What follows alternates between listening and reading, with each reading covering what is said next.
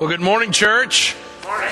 It's a pleasure to have each and every one of you with us this morning. Turn in your Bibles to the book of Daniel, chapter 4, as we move into week 2 of our series, The Seven Deadly Sins. And last week we started with an introduction of something that I think most of us would rather not talk about, and that is our sin and how it affects us, how it affects our relationship with God, how it affects our relationship with others, and even with ourselves, and the impact that sin can have in our lives. And we talked about last week how during this series we're going to look at 7 particular sins.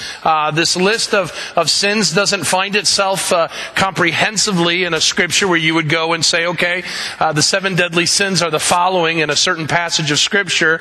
But we know passages like Proverbs 6 tells us a list of sins that God says are detestable, and many of these sins are found in that list. Galatians chapter 5 gives another list of sin, many of these that are found in that list, and say that these are unbecoming of a follower of Jesus Christ.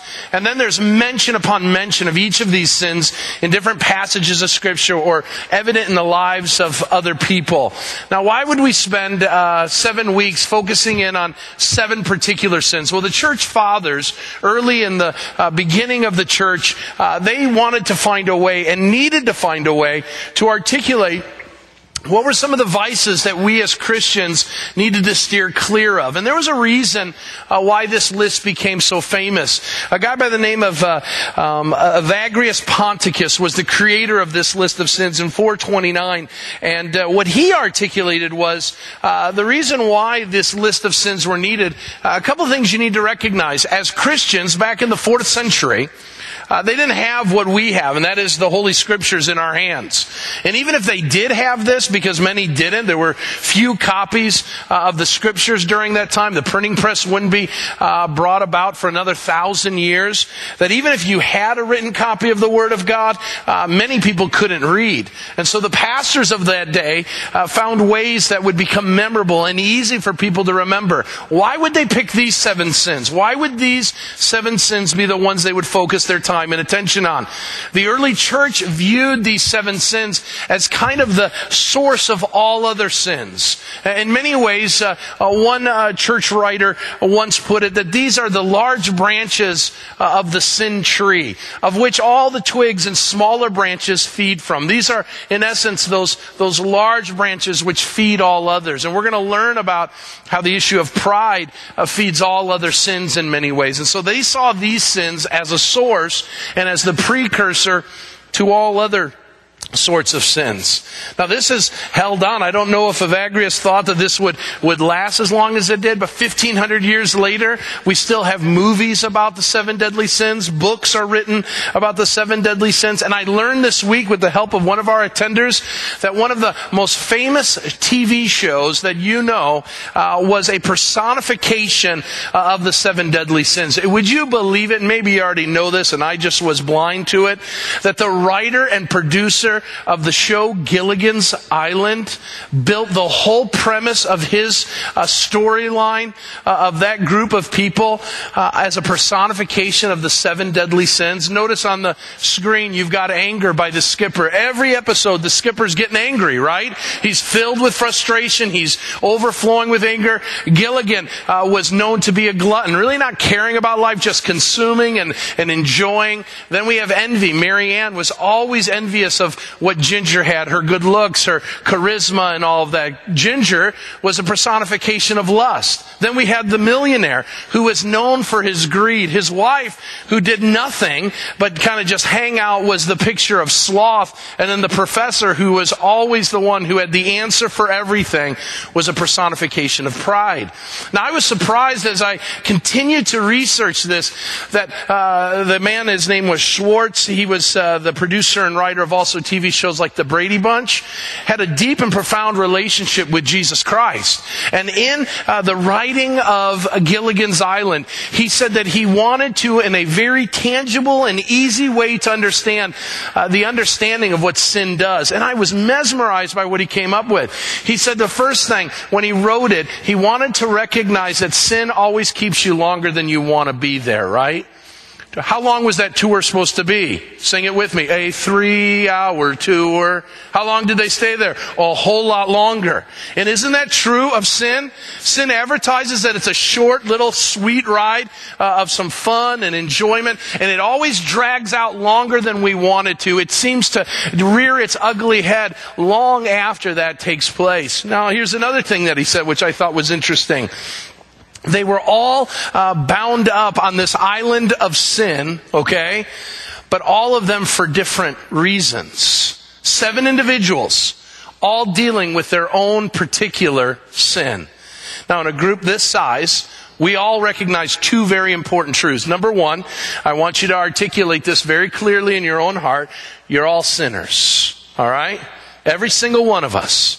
Now I want you, and I know there's not as many in this service as there was in the first service, but I want you to find someone in your area, look around, I want you to pick out someone in your area, and I want you to point at them, and I want you to articulate. We don't do this very often, but I think you'll have fun with this. Articulate to the person closest to you, you're a sinner. I want you to do that. Use your finger and point at them. Okay? All right, does that make you feel better? Boy, that man is so refreshing, right? There's something refreshing on telling someone the truth, speaking the truth. Now here's what I want the person next to you that you pointed to. I want you to point back and say, and so are you. Okay? All right? Here's the truth. For all have sinned, we learned last week, and fall short of the glory of God. All means all. But here's the thing. We all struggle with our own propensity and inclination and drive to particular sins. The inhabitants of Gilligan's Island were not sinners all sinning the same sin. They had their own issue. And in a room this size, we recognize that we're all sinners, but we all struggle with particular sins. And here's what the devil loves to do. The devil loves for you to belittle or to lessen your sin and widen someone else's sin. So you may deal with this little sin over here, and it's palatable, and it's understandable, and you can speak it away through all sorts of words of refinement. But what about that big sin that person sitting next to you has? Oh, they're really a sinner. Look how evil and dirty and nasty they are. But we're all sinners, and while our propensity or inclination may be towards particular sins, we all find ourselves in great need of a Savior.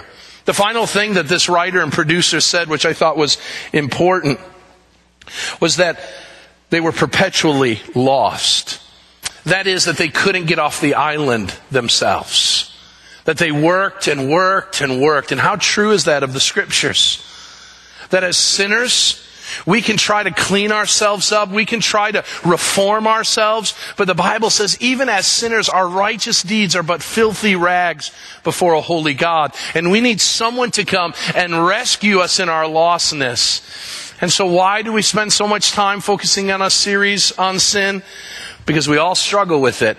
And if we want to be empowered by the Holy Spirit and by the blood of Jesus Christ, we must understand what our sin is and what God has called us to be as His followers. This morning we're going to look at a case study in Daniel chapter 4. Daniel chapter 4 is going to tell us the story of a prideful man who thinks that he's the greatest in the world. And as a result of that, God is going to warn this man, and He's going to speak truth to this man through one of his own prophets. But this king won't listen, and God will exact His judgment and His punishment on a prideful man. And in turn, what we're going to learn is that pride turns to humility. And instead of glorying in self, he glories in God. Daniel chapter 4, you can find that passage in your pew Bibles on page 741, tells the story of King Nebuchadnezzar. King Nebuchadnezzar at that time is the greatest man on the face of the earth. There's no one greater than King Nebuchadnezzar. He's built a phenomenal kingdom, a great kingdom. He's taken over most of the known world. His empire reaches, if you will, from sea to shining sea. He has the world at his disposal. And he now is beginning to recognize and recognize how great he really is. But he has a dream. And Daniel chapter 4 begins with a dream that Nebuchadnezzar has. And one of his slaves, one of the people that he had conquered, Daniel, from the land of Israel, is brought in because he is one who is known to interpret dreams, interprets the dream for this king. And he says, listen, your kingdom's going to be taken from you. Your kingdom is going to be taken from you on account of your pride. And if you don't get your pride under control, if you don't honor God, the one who gives all things and enables you to be the king that you are with the things that you have and the power that you use to control people, if you don't put that at the foot of God, then God will bring forth his judgment. Does the king heed the news? No. He doesn't listen to the words of a righteous man. And what we're going to learn is what takes place. In verse 28, here's how it starts out. It says, now all this came upon King Nebuchadnezzar. What came upon him? Everything that Daniel had warned him of. At the end of 12 months, 1 year after what Daniel had said to him, King Nebuchadnezzar was walking on the roof of the royal palace of Babylon. And the king answered and said, is not this great Babylon, which I have built by my mighty power as a royal residence and for the glory of my majesty? While the words were still in the king's mouth. Let me just stop there. How often have you said something that while it's leaving your lips, you wish you could take it back? How you wish you could take a fishing pole and reel it out there to try to grab it and pull it back. King Nebuchadnezzar is speaking these great words of pride. And before they leave his lips, there fell a voice from heaven. O King Nebuchadnezzar, to you it is spoken. The kingdom has departed from you. You're losing your kingdom, the voice from heaven says. And you shall be driven from among men, and your dwelling shall be with the beasts of the field, and you will be made to eat grass like an ox, and 7 periods of time shall pass over you until you know that the Most High rules the kingdom of men and gives it to whom he will. Immediately, the word was fulfilled against Nebuchadnezzar. He was driven from among men and ate grass like an ox, and his body was wet with the dew of heaven till his hair grew as long as eagle's feathers, and his nails were like birds' claws. At the end of the days, I, Nebuchadnezzar, lifted my eyes to heaven, and my reason returned to me, and I blessed the Most High, and praised and honored him who lives forever. For his dominion is an everlasting dominion, and his kingdom endures from generation to generation. All the inhabitants of the earth are accounted as nothing, and he does according to his will among the hosts of heaven and among the inhabitants of the earth. And none can stay his hand or say to him, what have you done? At the same time, my reason returned to me, and for the glory of my kingdom, my majesty and my splendor returned to me. My counselors and my lords sought me, and I was established in my kingdom, and still more greatness was added to me. Now I, Nebuchadnezzar, praise and extol and honor the King of heaven, for all his works are right, and his ways are just, and those who walk in pride he is able to humble. Let's pray. Father God, we come before you as a sinful people. We recognize that now more than ever as we devote time and attention to our sinfulness. And we recognize by this case study that there's a lot of King Nebuchadnezzar in each and every one of us, including the one who prays to you now. Lord, we are filled with pride. And we recognize and know that this pride is something that is subtle.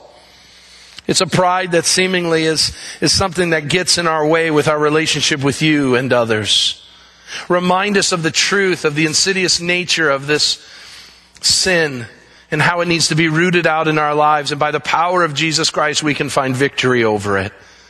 Empower us by your Holy Spirit to hear your word, to heed it, and live differently as a result. In Christ's name we pray. Amen and amen. My message this morning is entitled, Pride, the Mother of All Sins. One author puts it this way, pride is a cosmic crime. It has the dubious distinction of standing alone atop the list of the 7 deadly sins, because it is in essence the source of all sins. That is, it gives birth to all others. Now, I'm not sure if that's completely true, but it seems to make sense. Pride, of course, is the oldest of all sins.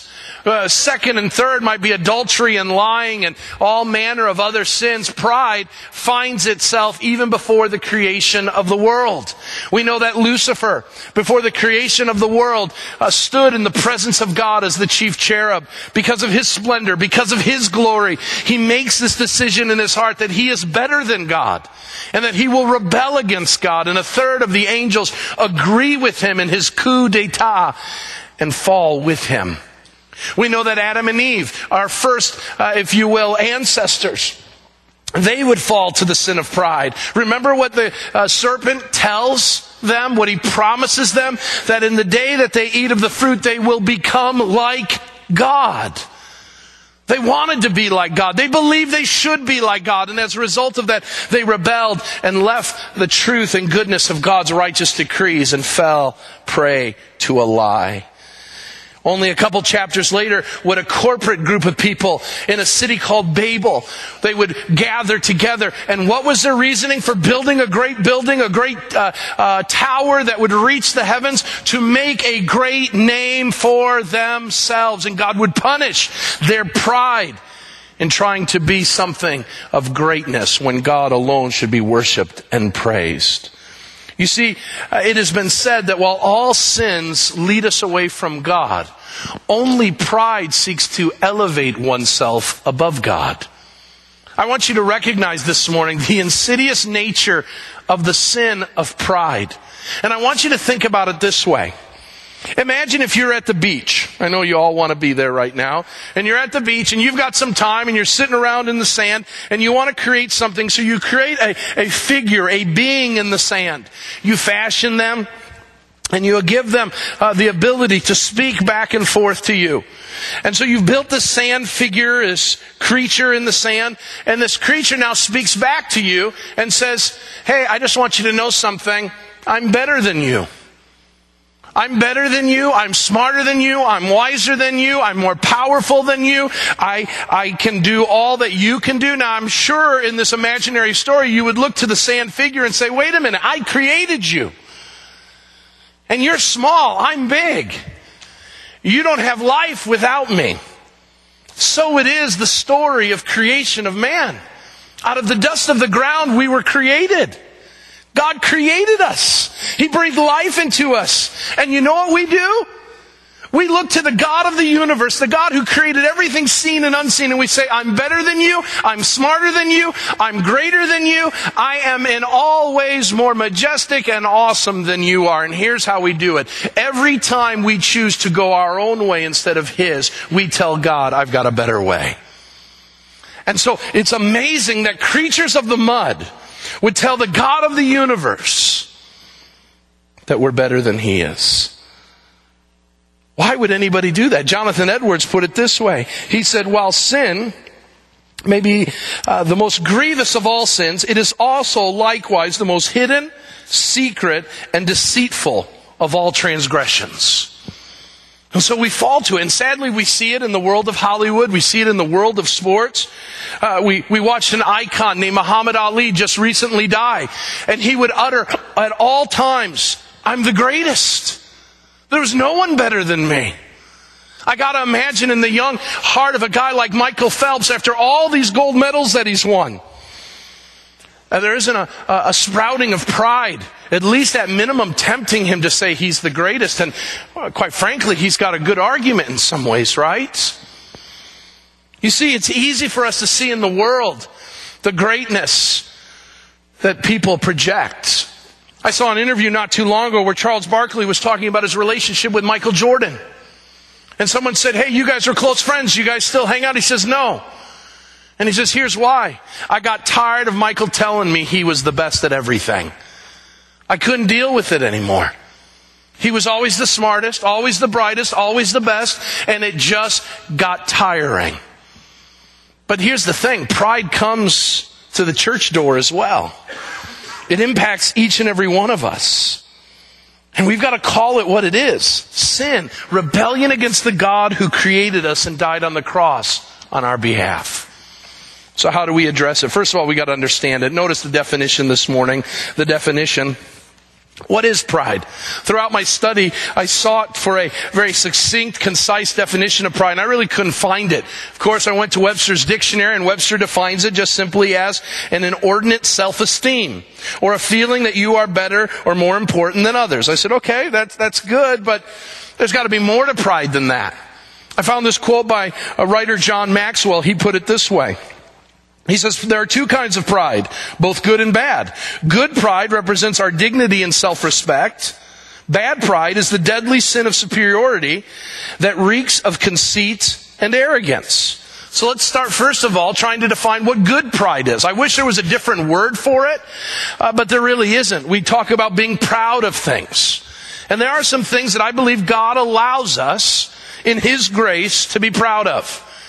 You've got a project at work. And you're working on this project, and this project is going to be the rise and fall of a customer saying yes or no to your product. And you've invested time and energy on this product, and you get the phone call tomorrow from the boss, and the boss says, they bought it. They're ordering this many things, man. We did it. We closed the deal. And you hang up the phone, and there's that feeling in you, that feeling of yes. I did a good job. Yes, I accomplished the task. I want you to know that in all my reading of Scripture, that is not a sin. That's a sense of accomplishment. And where do we get that feeling? Where does that feeling come from? If it's not sin, where does it come from? It comes from God, who on the 6 days of creation, after He accomplished something, said, it was good, it was good, it was good. God wants us to take pride in the things that we do.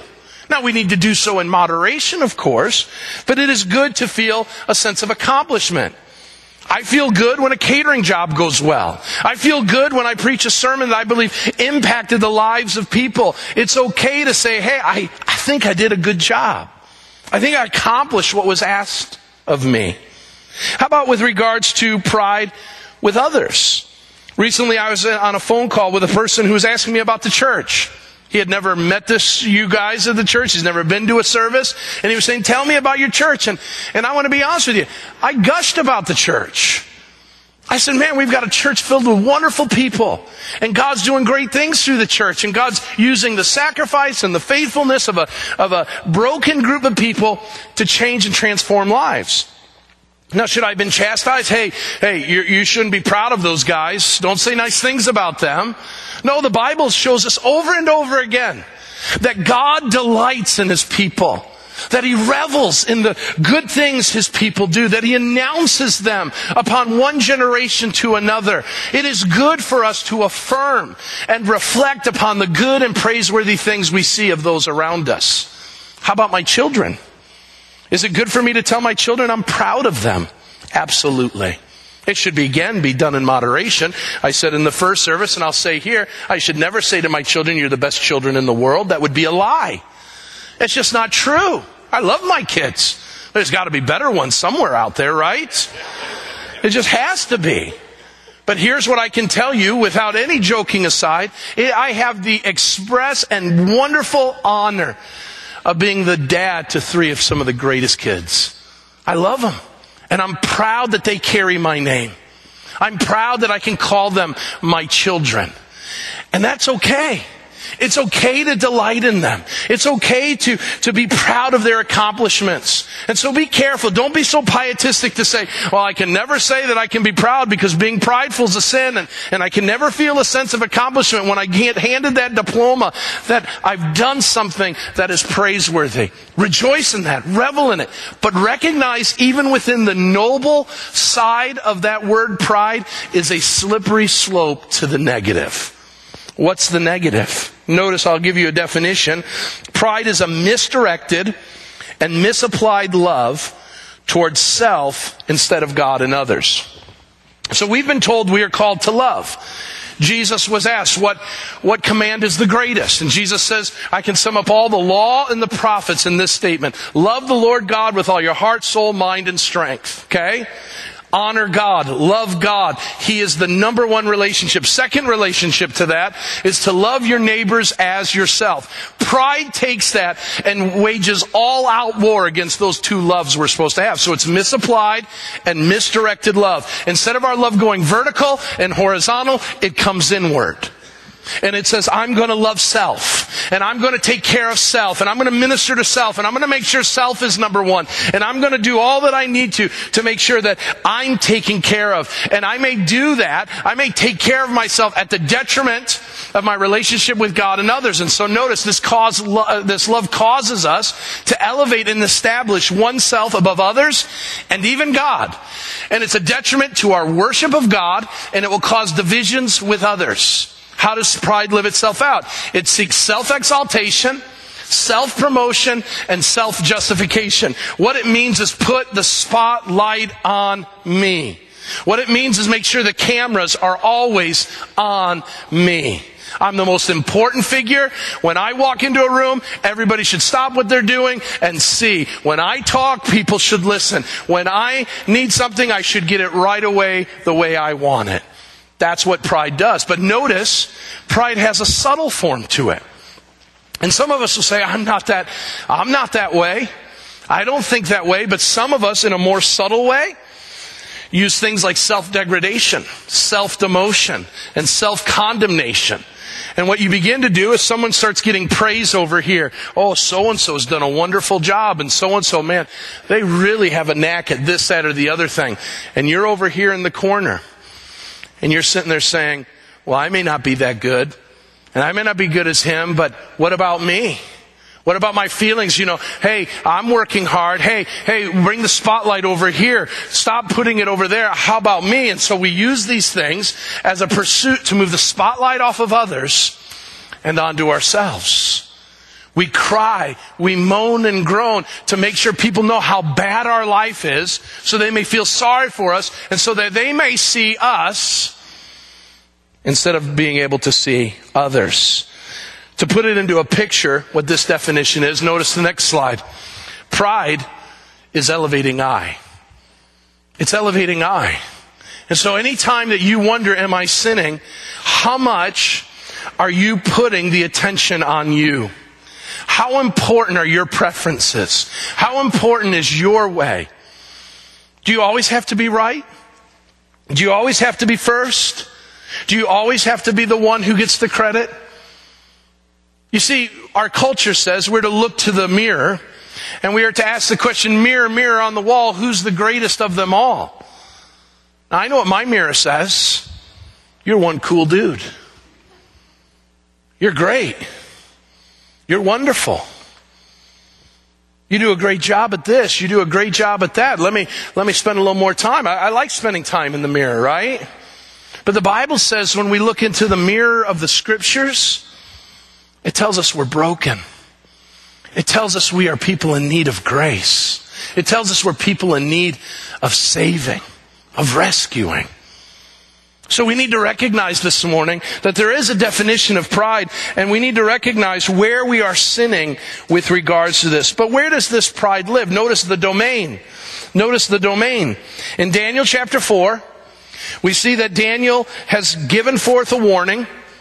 12 months before this takes place, Daniel has warned the king, your pride's getting the best of you.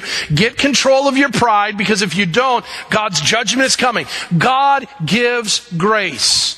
Is what God does a heinous thing? Yeah.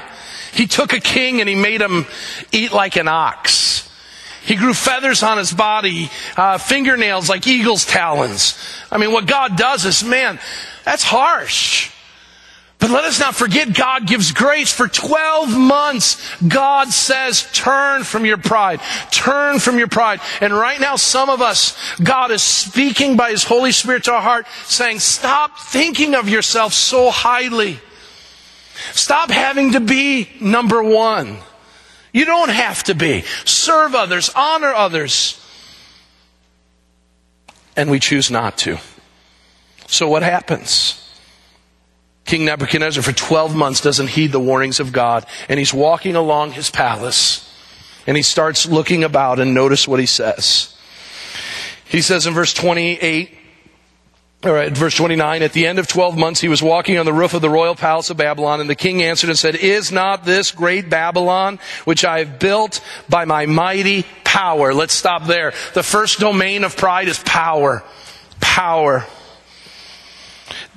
king goes and he starts looking out at all that's taking place, and he looks at all that's that he has in front of him, and he concludes one thing: I am great. I'm great. Look at all that I've created. And let me tell you, Nebuchadnezzar, if anyone had reason from a human standpoint to think that he was great, it was Nebuchadnezzar. He was one of the greatest builders in ancient times.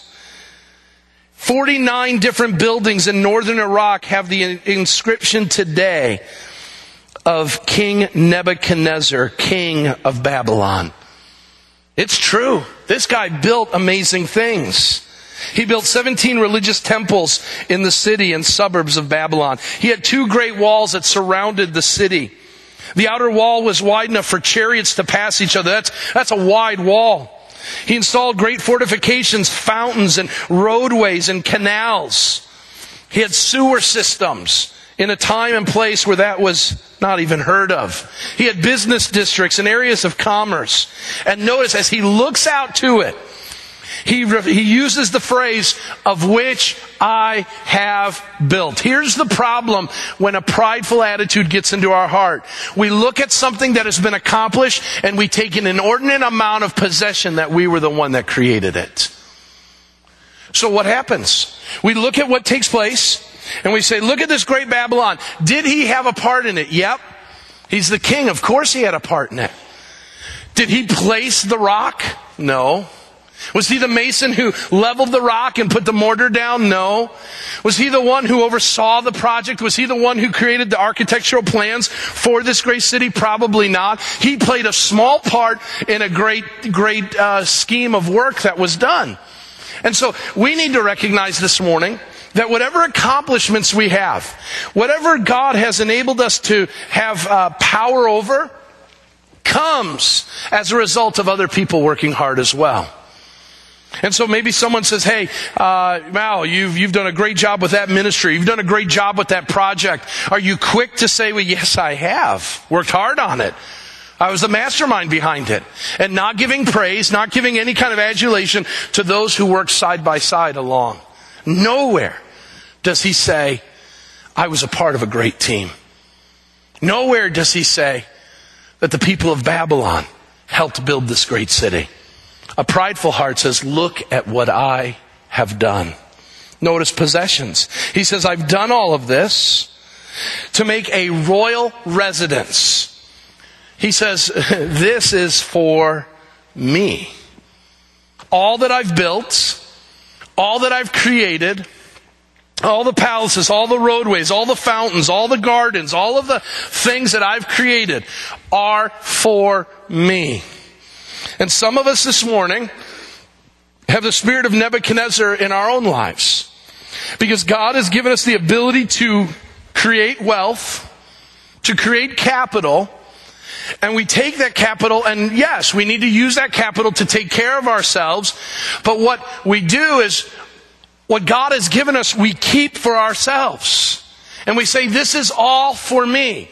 And so one of the ways that you can see if you're a prideful individual this morning is look at your last month's expense account. Where did you spend your money? Did you spend your money on you? Where does your money ever find its way to other people? How is it being a blessing to other people? How is it furthering the gospel of Jesus Christ? How is it furthering the help and blessing of people who are less fortunate? If you can look at your monthly account and say, well, the house is about me, the car's about me, my clothes are about me, my entertainment's about me, my food's about me, my vacation's about me, then you're more prideful than you know. Because Jesus said, where your treasure is, there your heart is also. And so, are you amassing for yourself possessions? Now, everybody needs a house. We need cars. I'm not being legalistic in that way. But if there's no outlet of where your gifts are being given to other people, then you have created a royal residency for yourself. Your possessions are all about you. And the Bible makes it clear that our possessions are gifts of stewardship for us to minister and bless those around us. The final domain is seen not just in his power and his possessions, but also his position. Why does he do all this? Notice the phrase, for the glory of my majesty. All that I have, All that you see, anytime anybody walks into the city of Babylon, you know what they're going to know? I built it. It's for me. So when you see the great city of Babylon, don't speak of the great people of Babylon. Don't speak of the wonderful services that this great city offers to the people of Babylon, the tranquility that it brings. No, the only thing you should think about is when you see all that I have and all that I've done, you need to recognize and praise and adore the greatness of the King who did it all. How many of us this morning have bought houses and cars and have pursued nameplates or awards so that people will know we are people of position? That we try to tell people that we're something. That we glory about how great we are. That we use our kids' accomplishments. Look how great I am. My kids are on the honor roll. Look at how great of a parent I am. My kid is great at baseball. Look how great I am. My kid's the best musician in the school. Look at our house. Look at our cars. We don't drive nothing but the new stuff, the great stuff with all the gadgets. Why? Because I want you to know I'm an important individual. Why do I have to wear the name brand clothes? Because I don't want the kids next to me to think that I'm not as cool as they are. You see, we do all these things because we want people to think that we're something, that we hold a higher position. Notice what God says. God says in the text, it is me who's the Most High. It is God who rules the kingdoms of men, who gives them what he will. You see, when we struggle with pride, we believe we are the main character in God's story. He's not. We're not. He is. The main character of God's story of human history is Jesus Christ. And when pride enters our heart, what we will begin to do is we will take on that we are the main character, we are the star of the show, when we're not. So what happens? Notice the dangers that can come. You see, God doesn't stand idly by and let us speak or think words of pride. He doesn't allow our pride to go undealt with. So what does he do? He deals with the king. Notice, in an instantaneous way. While the words are still in the mouth of the king, God brings judgment. What does he do? It says for 7 periods of time. We don't know if that's 7 days, 7 weeks, 7 months, 7 years. But here's what I will contend. 7 minutes having to act like an animal would be too long, right? Right? Thank you. Okay?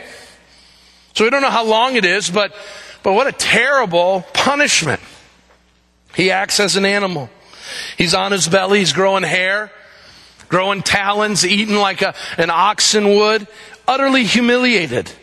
And I want you to understand, God addresses. And at times, he's very gracious in giving us times of warning and giving us times of opportunity to repent. And other times, before we know it, God will bring forth his judgments.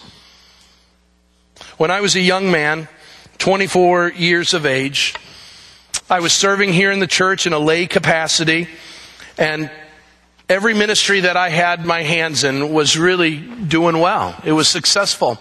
And I remember having a conversation with one of the leaders of the church at the time, and they said to me, "Tim, man, you've got the Midas touch.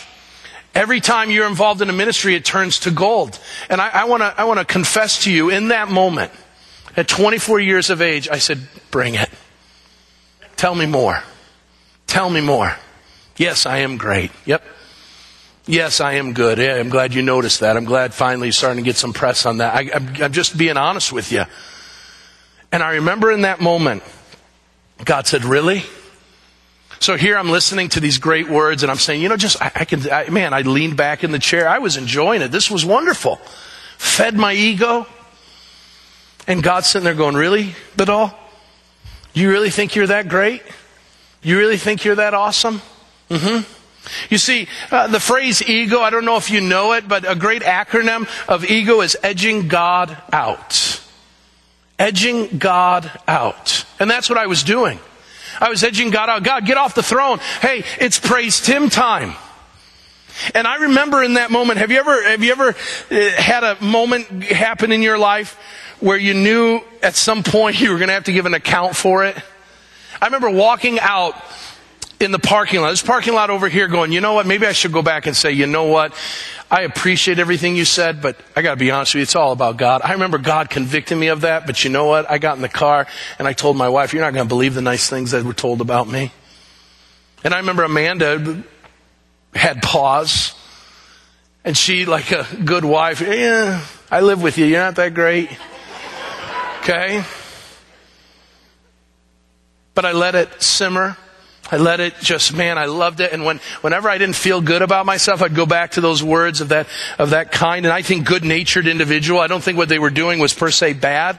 I think they were trying to encourage, but I took it and I fed my ego with it. And I moved God out and I thought, really, I could do this. And then fast forward a year or so, and I made the pastor here of the church.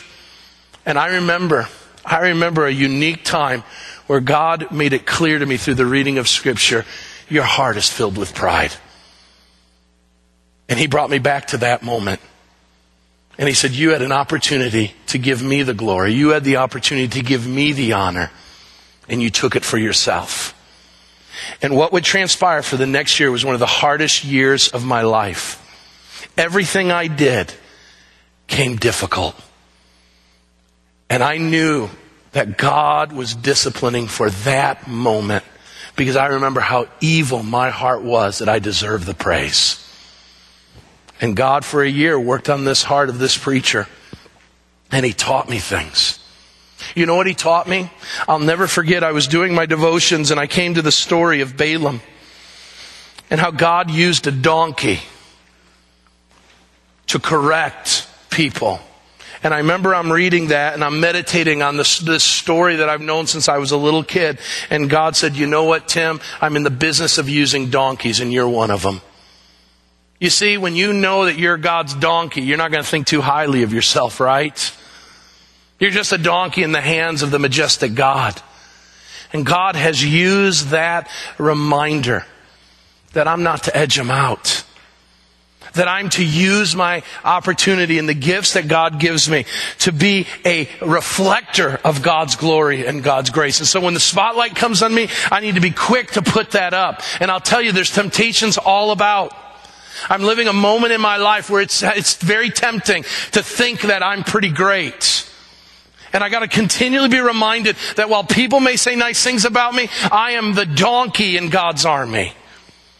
That God's using me for his grace and his purposes to reflect his glory. But here's what happens when we choose pride. It defies God. It defies God. The Westminster Catechism of Faith says that the chief goal of man is to glorify God. Listen, you and I can't glorify God when we're glorifying self. We can't make God great in our world if we're busy making us great in the world.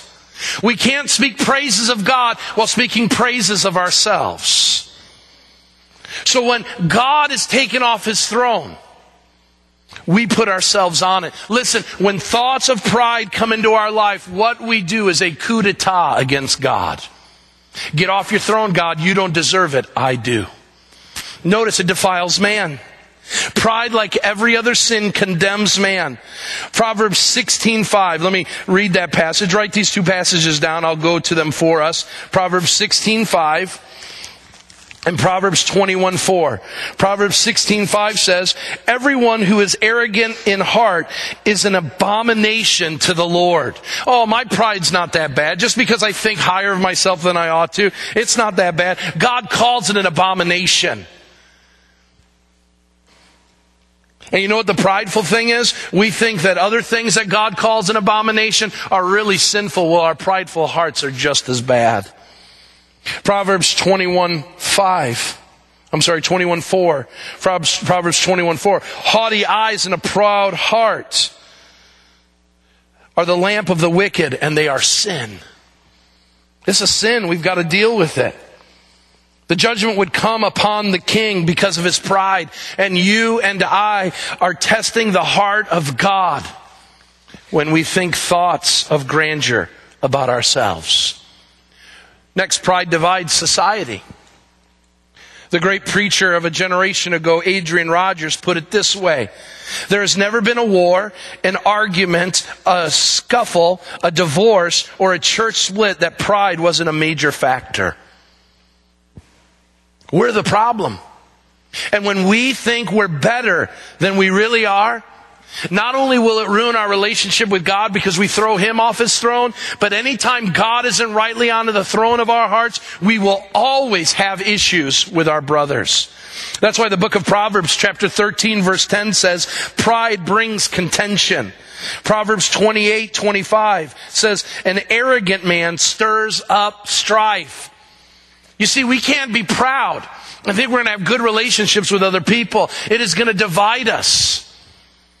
It is good for us to have a level of patriotism as a group of citizens of the United States. I think the Bible preaches that there's a nationalism we should be happy about. God created boundaries, and He created where we would live, and we should take pride in that. But that pride of nationalism can lead us to all kinds of sins where we treat other countries less than ourselves. It divides. Racism is a sin of pride.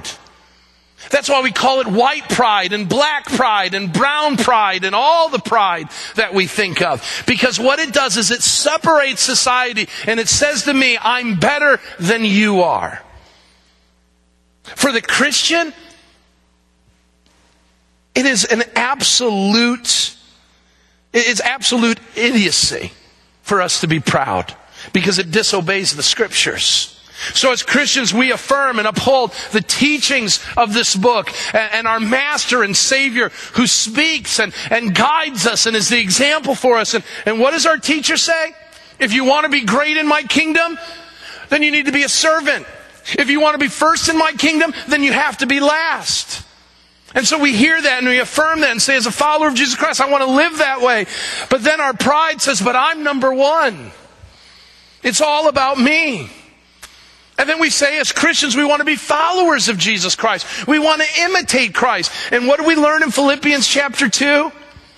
That though being very God, Jesus did not consider equality with God something to be grasped. So the one individual who has the right to be proud, the one individual who deserves all the glory, all the renown, all the fame, all the glory, all the newspaper clippings, all the accolades, all the parades, the one who deserves all of that, who could be proud and not be sinful, made himself nothing, taking on the very nature of a servant and being obedient even unto death on a cross. It is amazing that you and I as Christians, as attesters to this book and to this Savior, would think that we can be followers of Christ with the sin of pride running through our veins. Finally, it destroys souls. Give it enough time, and it will destroy you. It did King Nebuchadnezzar. It ended all of that. Pride ultimately destroys all that it controls. It's a couple passages, write these down. Proverbs 15:25. The Lord will destroy the house of the proud. Will, not might, not may, not could, but will. He may do it in this life, where He takes everything away from you, where you test Him enough, where He says, you know what? You want to live life on your own? Then fine.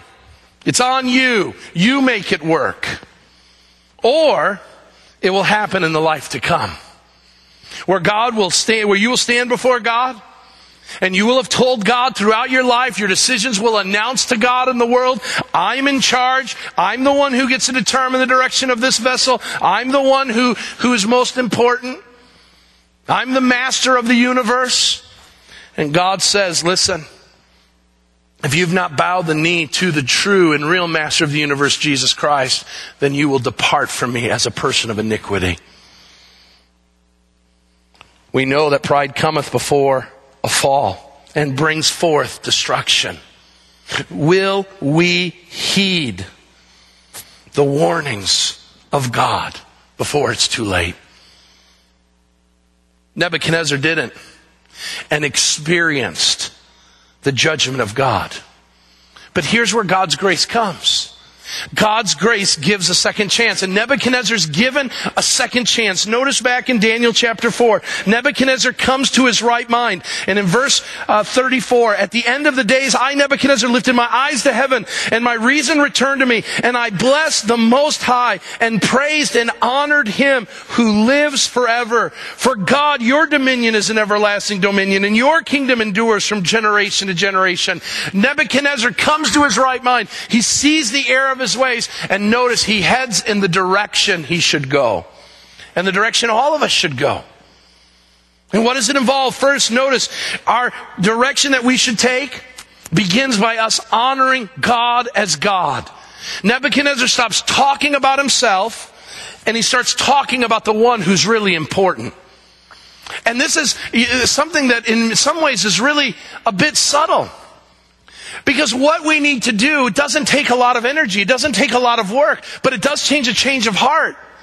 So someone says, hey, you're great, you're awesome, the work you did or the accomplishments you've had or your family or what you possess, man, you've got a lot going for you. And in that moment, you've got a decision to make. Am I going to receive the glory or am I going to honor God? Am I going to honor Him that He gave me life and breath and He gave me a mind and He gave me the gifts that I have? And so I'm going to honor the God who gave me all of that. Let me tell you, start your morning tomorrow with the mentality that all that I've been given, Lord, I will honor you with it. When someone gives me praise, I will quickly deflect that praise and give you the honor that is due your name. How much are you honoring God as people honor you? Number two, humble yourself. Humble yourself. God had shown Nebuchadnezzar who was boss. And notice what Nebuchadnezzar says. He says, at the same time, my reason returned to me, verse 38 or 36. And he says, my kingdom and the glory and the splendor surrounded me. My counselors came back. They sought me. I was established in my kingdom. God in His grace restores Nebuchadnezzar back to his place. And notice what he says. Now I, Nebuchadnezzar, praise and extol the honor of the King of heaven. For all His works are right and His ways are just. And those who walk in pride, He is able to humble. So here's the thing. Either you're going to humble yourself or God's going to do it for you. And I will tell you, it's always better for you to do it. So how do you begin to humble yourself? Romans 12 verse 3 says, think of yourself with sober judgment. You aren't as great as you think you are. I'm not as great as I think I am. I don't care how great my mom says I am. She's biased. And I appreciate the kind words of a loving mom, but listen, I'm not as great as I think I am. I'm a very, very, very, very small fish in a very, very, very, very, very big pond. And for the Christian, it is unbecoming for us to be proud in who we are, if we really, truly recognize that we are sinners in need of God's grace. We ought to humble ourselves. We must look to the interest of others. Notice we need to help others. We honor God, we humble ourselves, and we help others. Verse 27, just before our passage, we get a little bit of what was going on. Notice Daniel says to King, O King, let my counsel be acceptable to you. Break off your sins by practicing righteousness and your iniquities, by showing mercy to the oppressed, that they may be perhaps a lengthening of your prosperity. He had the unique opportunity to take his wealth and to take his power and to take his possessions and divest those things into those who needed it. But he didn't. He kept it all for himself. And you and I have a decision. God has given us power. God has given us possessions. God has given us all types of things that we can keep for ourselves and invest in our own lives and in what we want, or we can begin to divest it into the lives of others. So God says, listen, Christian, I've given you all these gifts. I've given you and endowed you with all these things. And then He says over and over again, I want you to serve. I want you to give. I want you to use the gifts that I've given you to better others around you. The reason why we call the church to serve, why we believe every one of you should have a place of service in the body of Christ, is it battles against pride. Because it takes that which I have and it says, I want to give it to others. I want to serve others. I want to take the things that God has given me, instead of keeping them for myself, for my own good, I want to divest it to others so that others may be blessed and others may be served in better ways. Pride affected a great king, but sadly it affects many of us in far many ways. And because of it, you and I stand condemned. But aren't you glad we have a Savior who could have taken pride in himself, but he didn't? Made himself nothing, made himself obedient to death on a cross, and by doing so, took our sin of pride and nailed it to the cross. And the blood that was shed, the humble blood that was shed on that cross, washed away our sin of pride. And by the Spirit's empowering, now gives us victory over it and enables us to humble ourselves instead of thinking we have to be lifted up. So we go with Christ as our model. We go as the Word of God is our guide, and we say no to pride in the days to come. No to boastful thoughts about myself. No to elevating and edging God out and pursuing humility and pursuing the betterment of others and pursuing a meek lifestyle instead of one that tells the world how great we really are. May you find victory. May we ask the Lord for each of us to find victory in our battle with pride in the days to come. Let's pray. Father God, we come before you and we thank you for your word and all that it teaches us. But Lord, especially on this subject of pride, for which we all are trespassers and transgressors. Lord, I pray that we would humble ourselves. We would humble ourselves, as the book of James says, under your mighty hand, that in due time you will lift us up. Lord, let us not seek the spotlight. Let us not seek the accolades of others, but recognize and know we serve an audience of one. And that your applause is all that we need. Lord, humble us. Let us heed your warnings of your scripture and humble ourselves so that we might free ourselves of judgment that can come our way as a result of our sin. Empower us by your Spirit to do so. And Lord, as we enter a new week, starting with school for many of our students, for another work week for many of us as adults, that we would seek to honor you and bring you glory, because you're the only one who deserves it. Help us in those small ways to turn away from self and to exalt our Savior, we ask. It's in that Savior's name, Jesus Christ, that we give all of this to. All the glory for the songs that have been sung, the prayers that have been lifted up, the sermon that's been preached. You deserve all the praise, and we're glad to be a part of it. Now send us forth in peace. Send us forth with a heart to serve as we visit the ministry fair, we ask. In Christ's name, and all God's people said, amen.